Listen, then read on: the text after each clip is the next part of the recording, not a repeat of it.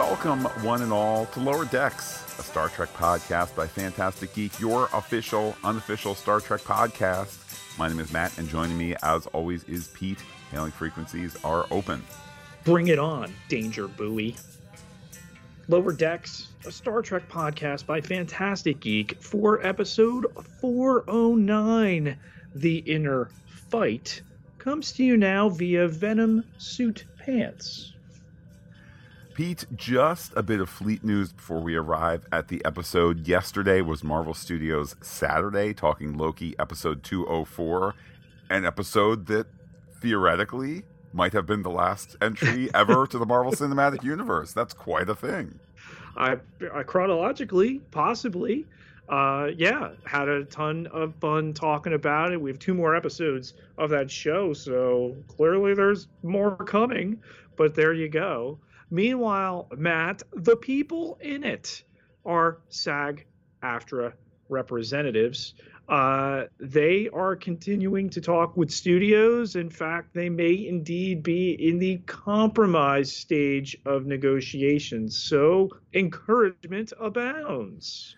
Yeah, some fingers crossed there. Some good signs of continued dialogue and as you say pete compromise particularly with an eye towards a couple days ago on friday. So hopefully you know the the the undoubted impact it will have on when shows that we all enjoy and movies that we are all looking forward to that undoubted impact hopefully is minimized. I know pete no joke the notion of oh but wait this if we go back to work too soon the the fact that we like to break for Thanksgiving and not come back until after New Year's, that might that line might have to be crossed. Um, the fact that for some people, probably executives, that's an issue versus most of your workaday actors and writers and carpenters and electricians and all that probably are just happy to get back to work and okay, maybe working a couple days in the month of December. Uh, so again, hopefully an opportunity to make up some of that lost time, uh, especially for we the consumers. And surely, Matt, one of the first things that will just shoot to the top of active production is going to be Star Trek Kelvin 4. Indeed, Pete, our weekly update when we talk Star Trek, the promise that things will be moving on Kelvin quickly, Kelvin 4 quickly. What do you have, Pete, after your exhaustive search across all media?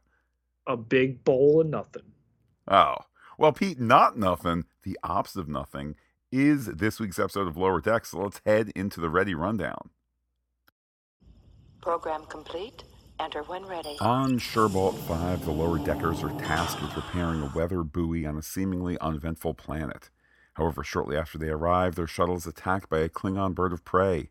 The lower deckers are forced to beam down to the planet's surface, where they find themselves caught in the middle of a conflict between several different alien species, some of whom have been attacked by the pearlescent ship. Mariner decides to take matters into her own hands and sets out to find a way to contact Starfleet.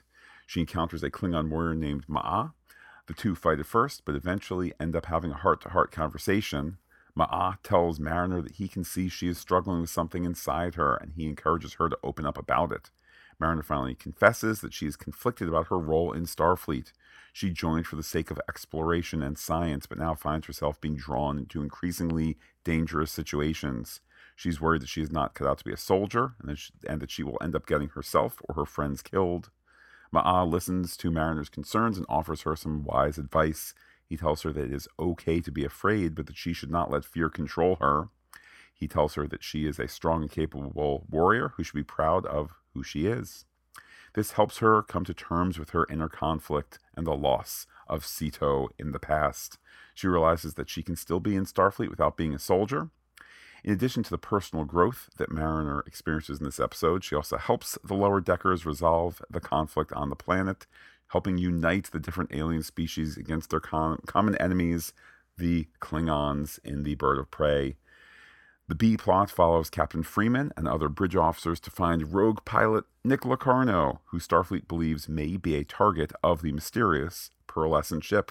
But back on Sherbalt 5, the same mysterious ship flies away from the Klingon bird of prey as the Klingons detect a distress signal. Going planet side, they get close to the station and destroy it, allowing Ma'a to lead the others aboard the ship, retaking it, and Ma'a killing the captain. However, at Locarno's hideout, the officers call for Locarno and enter with caution.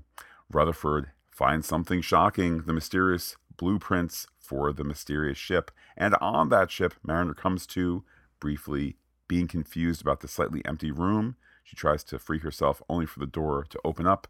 She swings at the figure, but stops when she sees who it is Nick Locarno himself. When she asks what he's doing there, he tells her that they are going to cause some trouble together. Red alert. All hands stand to battle stations. We have a tactical analysis of this week's threats. Let's start with those Parasoft 9 venomous tremble lizards. Yeah, cute prologue here to really reestablish Mariner's predicament here, this absolute death wish that she has, and what does she do? You know, she she risks it all. She even asks for a little bit of uh, you know pH to get the acid off her uh, uniform. Uh, love that the lizards are a mix of both like the uh, the alien alien uh, with acid for blood in addition to uh, making people's eyes explode out of their heads. And used in a way where the worst of their potential violence is shown off screen, which uh, weirdly is also something we discussed about Loki uh, yesterday. Um, but it's a great tool there. You know, the whole wow, it really does burst your eyes or does go for the eyes, whatever the exact line is. Um, a fun moment there. And then, Pete, the lowest possible threat, because I know how comedy works when you say some people need to find Beverly Crusher, dun, da, da, Seven of Nine, dun, Thomas Riker, played by Frakes, dun, and Nick Locarno. I know how jokes work. A man walks into a bar and says, ow, ba bum ba. Nick Locarno, clearly the joke, clearly the one left for our second tier lower deckers, for the Cerritos and so forth.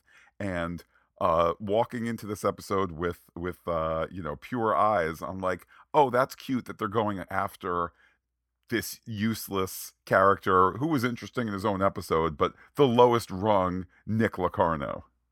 Pilot for hire now, Nick Locarno. Um, and we'll talk about what all this can mean, but you know, first somebody need to track down, revealed at the end of the episode to be the one on the season long threat ship, so clearly behind it. Pete, another threat is Sureball 5. What would you say was the, the, the, the, the most threatening part of that new planet? Uh, the glass storm, stupid knife rain uh, on a planet that lacks honor. what I mean, look, uh, I don't mean to repeat myself, but what in what a place that's built for animation, the way that gets presented, the, the visuals of it, uh, the visuals of the the glass storm, let alone the whole place, you know, the thunder, the this, the that, the weird colors, uh, really a wonderful setting and the notion Genesis planet without Yeah. the self destruction vibes. Yeah, yeah, absolutely. And kind of, you know, the wilds and the trying to survive and all that. It's just it's a really great setting for for what it needs to do for the story.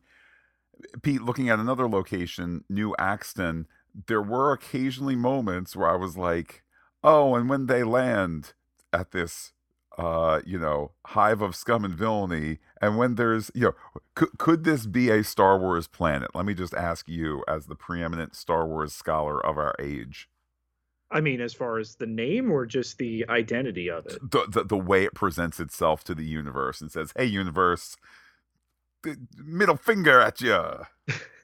Not only that, that it's described by the crew as twice as lawless as old Axton, but without the charm. Uh, and there's your lower decks funny, not funny, haha kind of writing. Um, but yeah, it, it certainly is a fun. It's a fun location. Uh, and then we have as another threat here the Klingon betrayers, who of course play a role up in space. Yeah, that we've now established the threat has sown uh, mutiny throughout so many species here on these ships amongst lower deckers.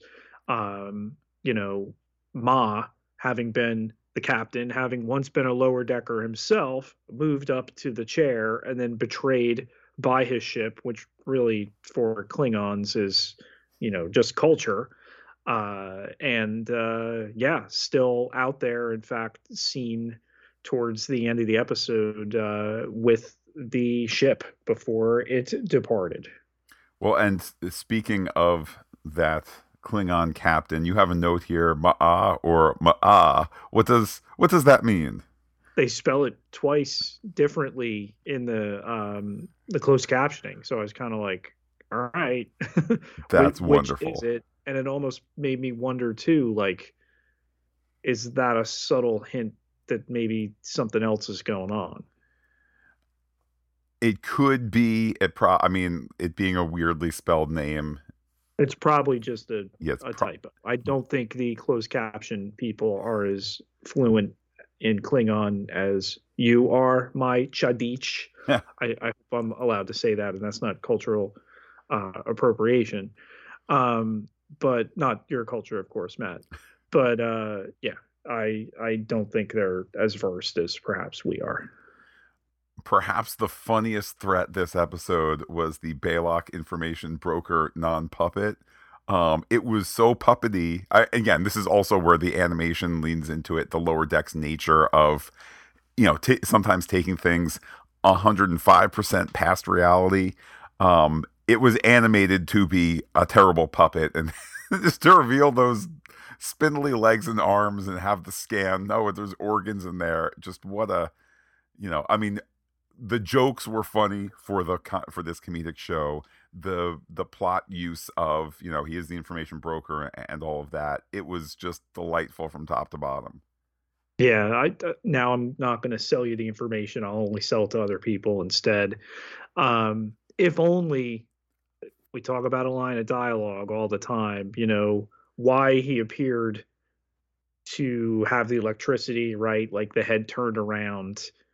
They were selling you on the puppetry, yes, and as you mentioned, it's a real being. It has legs, um, which you know we'll talk about in theories retroactively changes what happened in the original series 57 years ago but like how about some explanation oh i got a buzzer back here and it's malfunctioning you know something like that Um, I think given as how it was so clearly constructed as a joke, I didn't necessarily need the line to bring it back to reality. But I think we're both we're both discussing how it's straddling the real reality and the animated reality um, that that the show oftentimes deals with.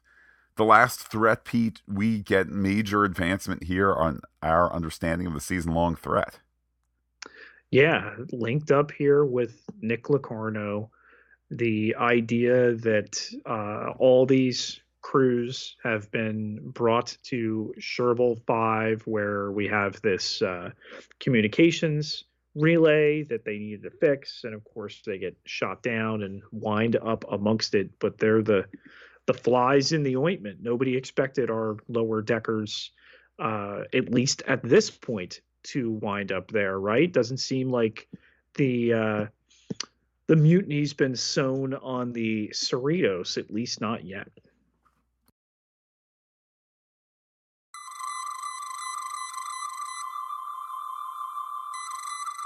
Let's set our long range sensors to discuss some theories. And Pete, look, let's return to Nick Locarno, a character upon which Tom Paris was based. And I know it says somewhere in Memory Alpha. I didn't even need to look it up. It jumped back into my brain as I was watching this episode last night. There's a Writers Guild thing that when you reuse a character, you have to pay the original writer.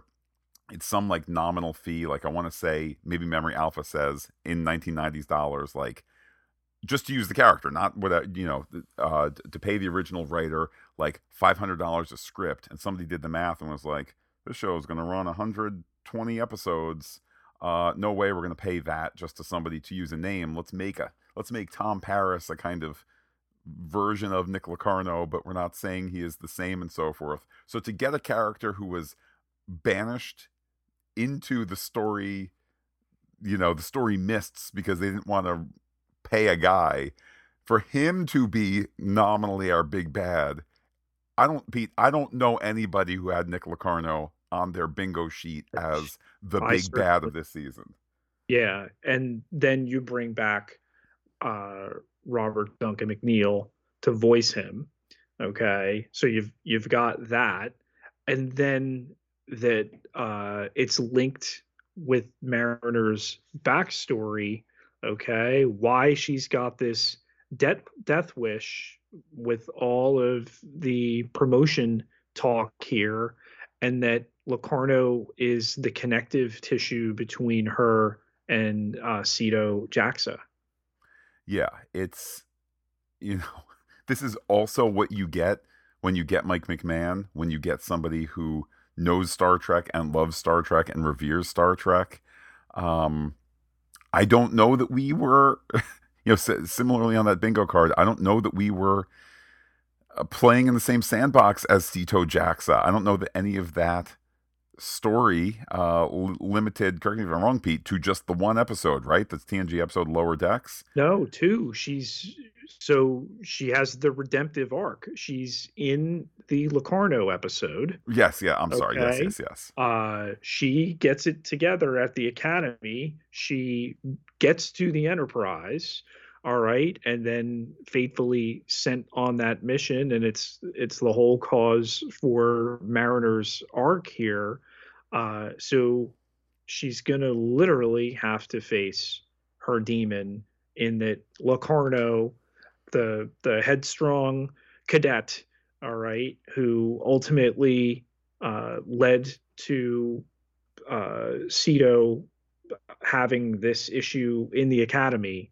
Um, yeah, I love that we're reaching back to this, much like with the uh, Balok piece here, um, far more obscure with this. Um, I hadn't even remembered that Sito was in the the two episodes, and I'm like, yeah, no, she is, and she dies at the end of the lower decks Yeah. episode on Enterprise, like full circle, man. Yeah, it it comes with that knowledge. I, I too had I had the memory of her dying in the second one, and uh, obviously I was a bit. I remember the I remember the uh the, the first duty episode. I remember really enjoying that back when it aired, particularly. And I don't know. It's been a while since I've seen it. I don't know how well it has aged, but watching it in um, 1993 or so, um, I just remember being struck like this is the Starfleet Academy show I want. This is like Star Trek plus 90210, you know. And I know it does not sizzle the way a 90210 were in Melrose Oh, I would would argue this was a backdoor pilot that maybe they felt. So, what year did this? This was ninety four, right? This was um, 92, 92. Uh, uh, no, it aired in nineteen ninety four. Oh, I'm sorry. The the first duty was 1992. yes, Yeah. but um, I, I think Lower Decks was kind of like a backdoor pilot. I I think they were like, all right, would would we be able to sustain three shows? Uh, we know we're gonna end with uh, Next Generation at this point. Deep Space Nine was on. I think maybe before Voyager there was some idea, and and look what goes on. You know, that that was the thing for much of Voyager. Oh, is Paris to finally come forward and say, Thomas Paris, no, I am Nick Locarno. That's why I was really in jail all that time. Um, yeah, but you know, the whole reason we have, at least part of the reason we have this show, uh, traces back to that second episode she appears in, and this concept of of lower decks. and the fact that you and I both have uh, deep Star Trek knowledge, but you know didn't didn't watch this episode with the full like I remember the Academy episode, the Lower Decks TNG episode, I, the, her whole arc. It speaks to the strength of this episode because you know the Locarno reveal hidden in plain sight when you get the you know here's the fabulous four that we need to get oh well it's three fabs and one one castaway Nick Locarno but you get that for all members of the audience, you get that up front. And then even if you don't know the full Nick Locarno background, oh, well, he's a rogue pilot for hire, and then clearly revealed as the baddie at the end. Couple that with just the wonderful Mariner monologue there um, while while trapped during the storm. All the pieces are there where you could be activating the old memories, things you have forgotten. You might be able to circle back to, uh, and people have it all all memorized. It's all the same experience because the episode, this little twenty five minute episode, hits all these points in a way where you know sometimes Pete. We spent some time last week talking about a Loki episode where it was like, I'm going to recap what's going on. Well, you know what? I'm going to recap too. Now let's fight and then talk about recapping the fight that we had last season. Like this just classic lower decks feeding us what we want when we need it. Perfection. Yeah, and enhanced by the fact you can go into those other stories now, you know, what they do quite often through social media with the newer Star Trek is anytime something's referenced, then a couple days later through social media, oh, hey, you know, here's next generation season, whatever, you know, the first duty. And they'll do it as well, I'm sure, with uh, lower decks. And uh, yeah, it only enhances it. You know, there's people who, like a lot of our listeners, have, have seen all of Star Trek. Uh, or maybe haven't seen these episodes it'll go do it. Or maybe now we'll rewatch them who haven't watched them in in forever because of this. Um and it's a it's a great reach but was done so effectively on the page and ultimately to the screen. So we're probably all on the same page here but is our theory for next week that locarno discarded by the goodies, Starfleet, the Federation, and so forth, has now become not just pilot for hire, but Ahab bent on revenge, and the ship is his white whale with which he's trying to destabilize the quadrant by pitting together these forces. Is uh, that's where my mind is at. Where are you at for next week? I I double down on that, but you know, does he similarly share uh, a death wish and is that the koala connection?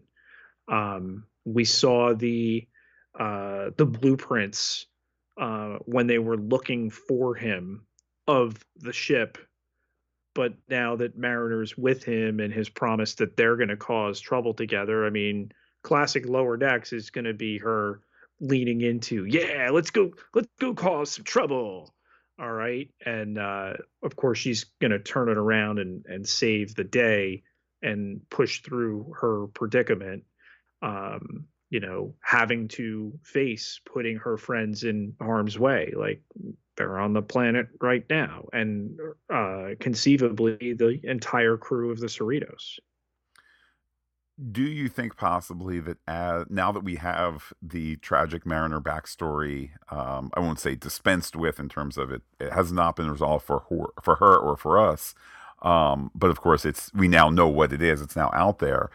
Do you think that in the process of almost assuredly overcoming her personal demons defeating nick locarno either to death or to justice or whatever it might be do we potentially end next week's episode with a you know a mariner who is a different person and maybe maybe more professional maybe more um or, or shall i say uh you, you know less self self-effacing self-harming self-destructive do we potentially have a different mariner for season five?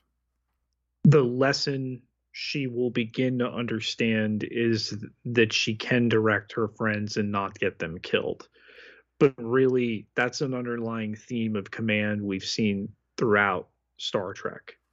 Whether it's Kirk, Picard, etc., at some point you're going to send somebody to your death, to their death. Um, and how they overcome that, the inevitability of it, you know, that that you can't cheat your way out of death like Jim Kirk did uh, in the Prime universe and the Kelvin universe and all these other captains, and then those of them below them who also have to eventually make their peace with that. uh, she started the process because yeah you know oh and then you do your scans of plants and and stuff like that you know coming from the mouth of the klingon understanding that it's not just all battles for starfleet um, and surely every klingon from the cradle is comfortable sending friends to Sto-vo-kor any thoughts as we look ahead to next week any thoughts in terms of uh, you know we still have the Boimler transporter clone, uh, you know, who's who's now joined Section Thirty One. Um, any thoughts there? Does that come into play? I know I, I, I saw. I think it was a tweet. Whoever I'm ripping off, I apologize. You had a good idea. I didn't write down who said it on Twitter, but just this notion of like Nick Locarno, Thomas Riker, and Billy Boymes teaming up to be the tr- the triumvirate of evil in the ship. I think that's a that's a cute idea. That's an extremely executable idea for next week. I almost feel like it's a little it's a little stunt casty when you just have like a compelling Nick Locarno story for 25 minutes next week or compelling, yeah. you know, conclusion to his story. So what, what what do you think is in store next week when it comes to to Billy Boyms? Uh I mean the idea that we referenced Crusher twice, one that's a beautiful thing too. Like we're building on established story that Seven of Nine went and became a Fenris Ranger. How far along she is on that path yet, we don't fully know at this point in the timeline. That Beverly left Starfleet. Okay, hope I'm not spoiling, uh, you know, season three of uh, Picard for anybody, but if you've gone this long, then you better get on it. Okay. Uh, obviously, now having uh, had the child or close to having the child that she had with uh, Picard, and then you know Riker that he left, uh, that Tom Riker left Starfleet at some point. Uh, that's almost too tantalizing to not return to, and we know that Frakes is obviously a, a friend of the program, a friend of Star Trek, and you know maybe that's one that comes across there. But uh, they've had uh, you know Robert Duncan McNeill before um, with the the one off episode with the plate to bring him back here as the other character he played that uh, people always thought would either be you know his his further deeper tragic backstory or you know evil transporter clone or you know long lost cousin or whatever it was going to be. Um, you you have to give him the weight in this episode. You have to let, all let it come across. I mean for mariner to have that big monologue and to go so deep into it and of course the klingon is as us right as the audience as the everyman um, love that any other theories coming out of this episode?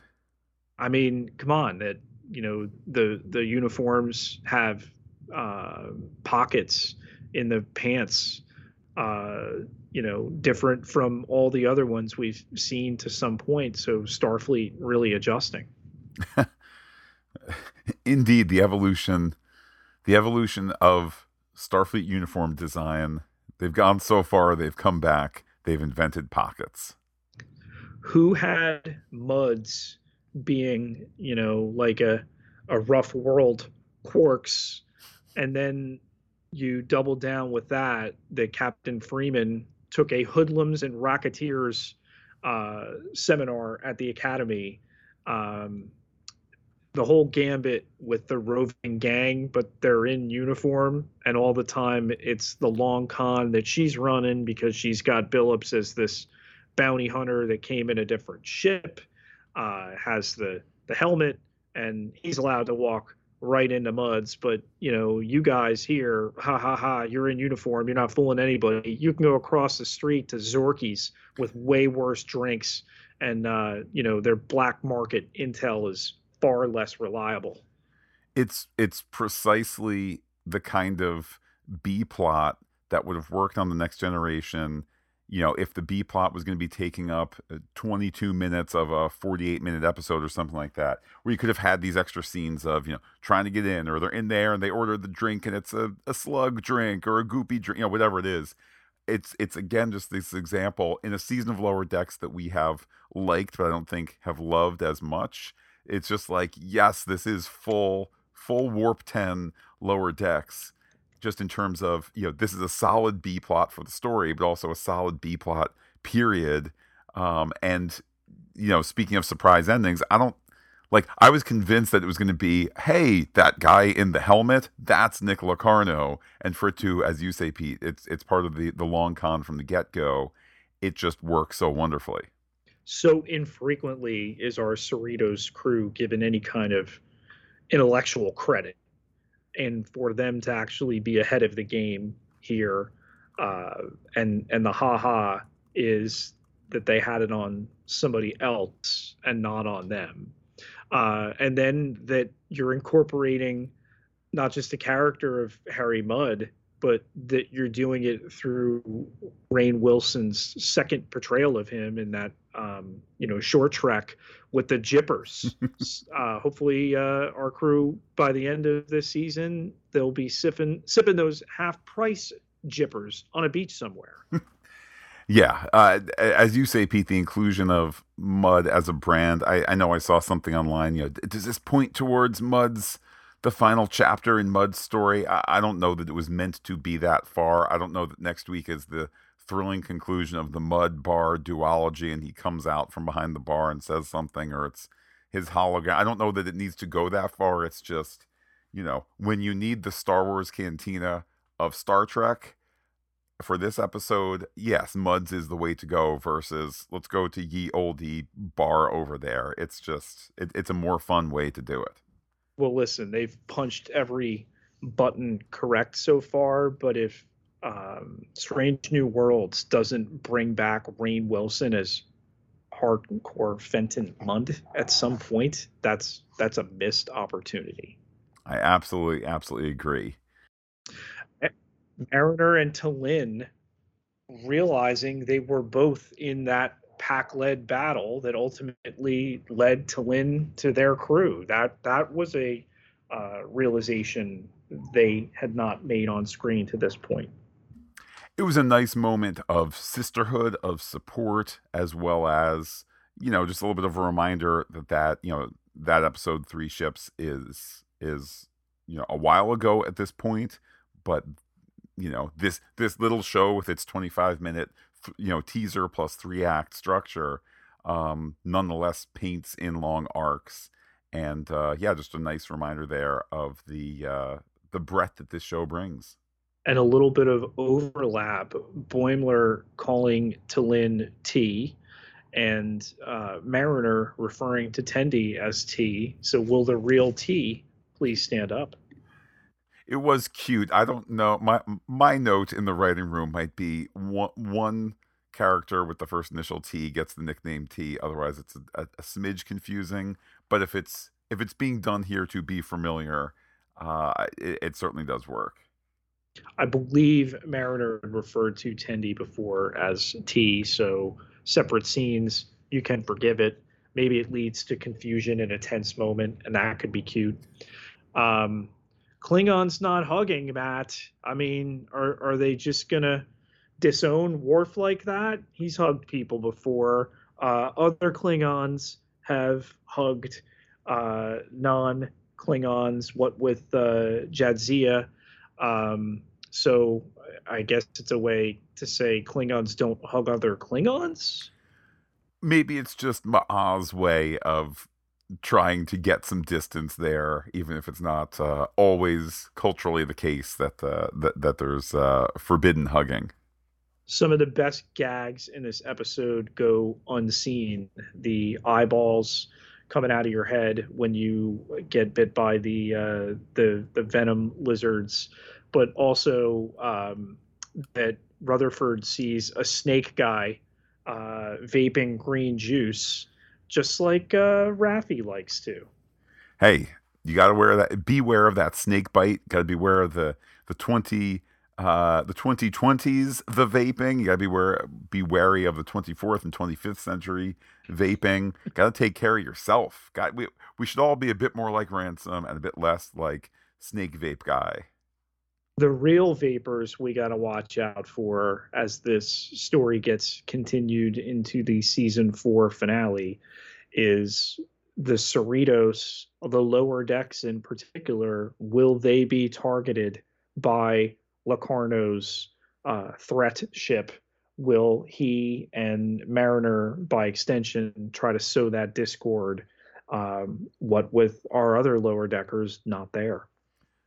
Perhaps not Mariner by extension, but clearly it's all come down to the big showdown surrounding the Cerritos, which I know is not a not a wild theory, you know, for a season finale of this show. But I don't, again, I don't know that we read the trajectory of the pearlescent ship as you know as there's going to be the showdown involving emotionally not just physically but emotionally the cerritos crew and things of that sort um it, it it was a very good a very very good reveal here pete let's open hailing frequencies Hailing frequencies open, sir. to Twitter we go. That's right, Pete. Still calling it Twitter. Uh, people could vote uh, their thoughts on the inner fight. The bottom, Pete. We have th- there weren't a ton of votes for this poll. We've had more votes, but I don't know that we've ever had a poll like this. Okay, one boot stick in my boots, zero percent. Two dancing people, dance with me, Beverly, zero percent. Three storms for the glass storm, zero percent. Four captain's pips, captain aspiration, uh, got all the votes, one hundred percent.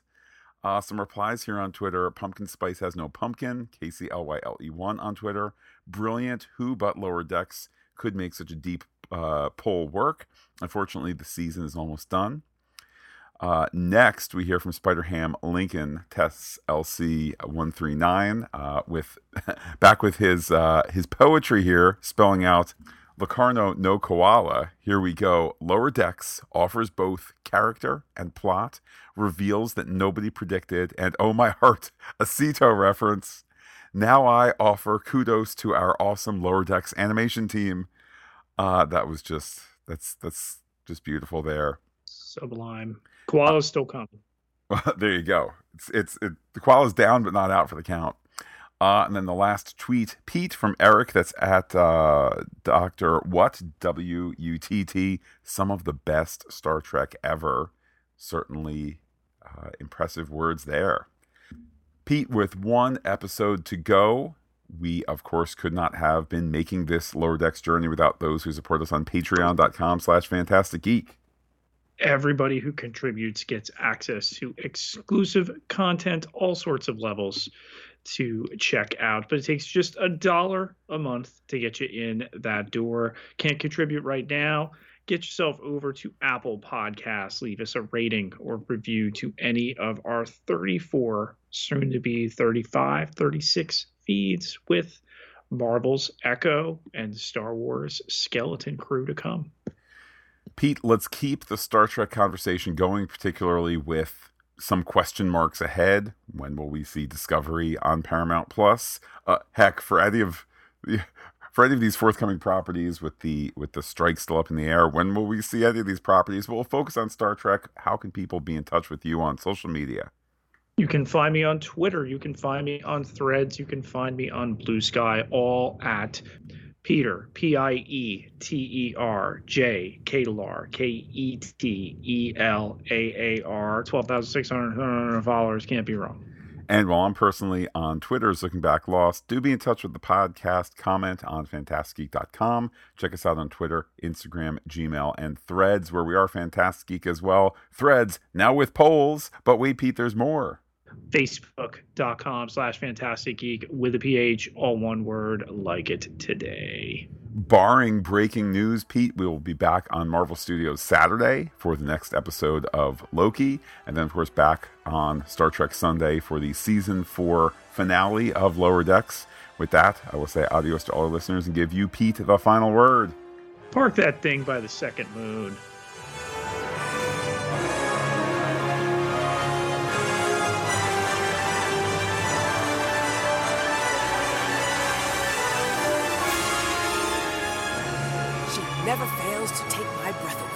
Wish I could kiss her and squeeze her. Excuse me?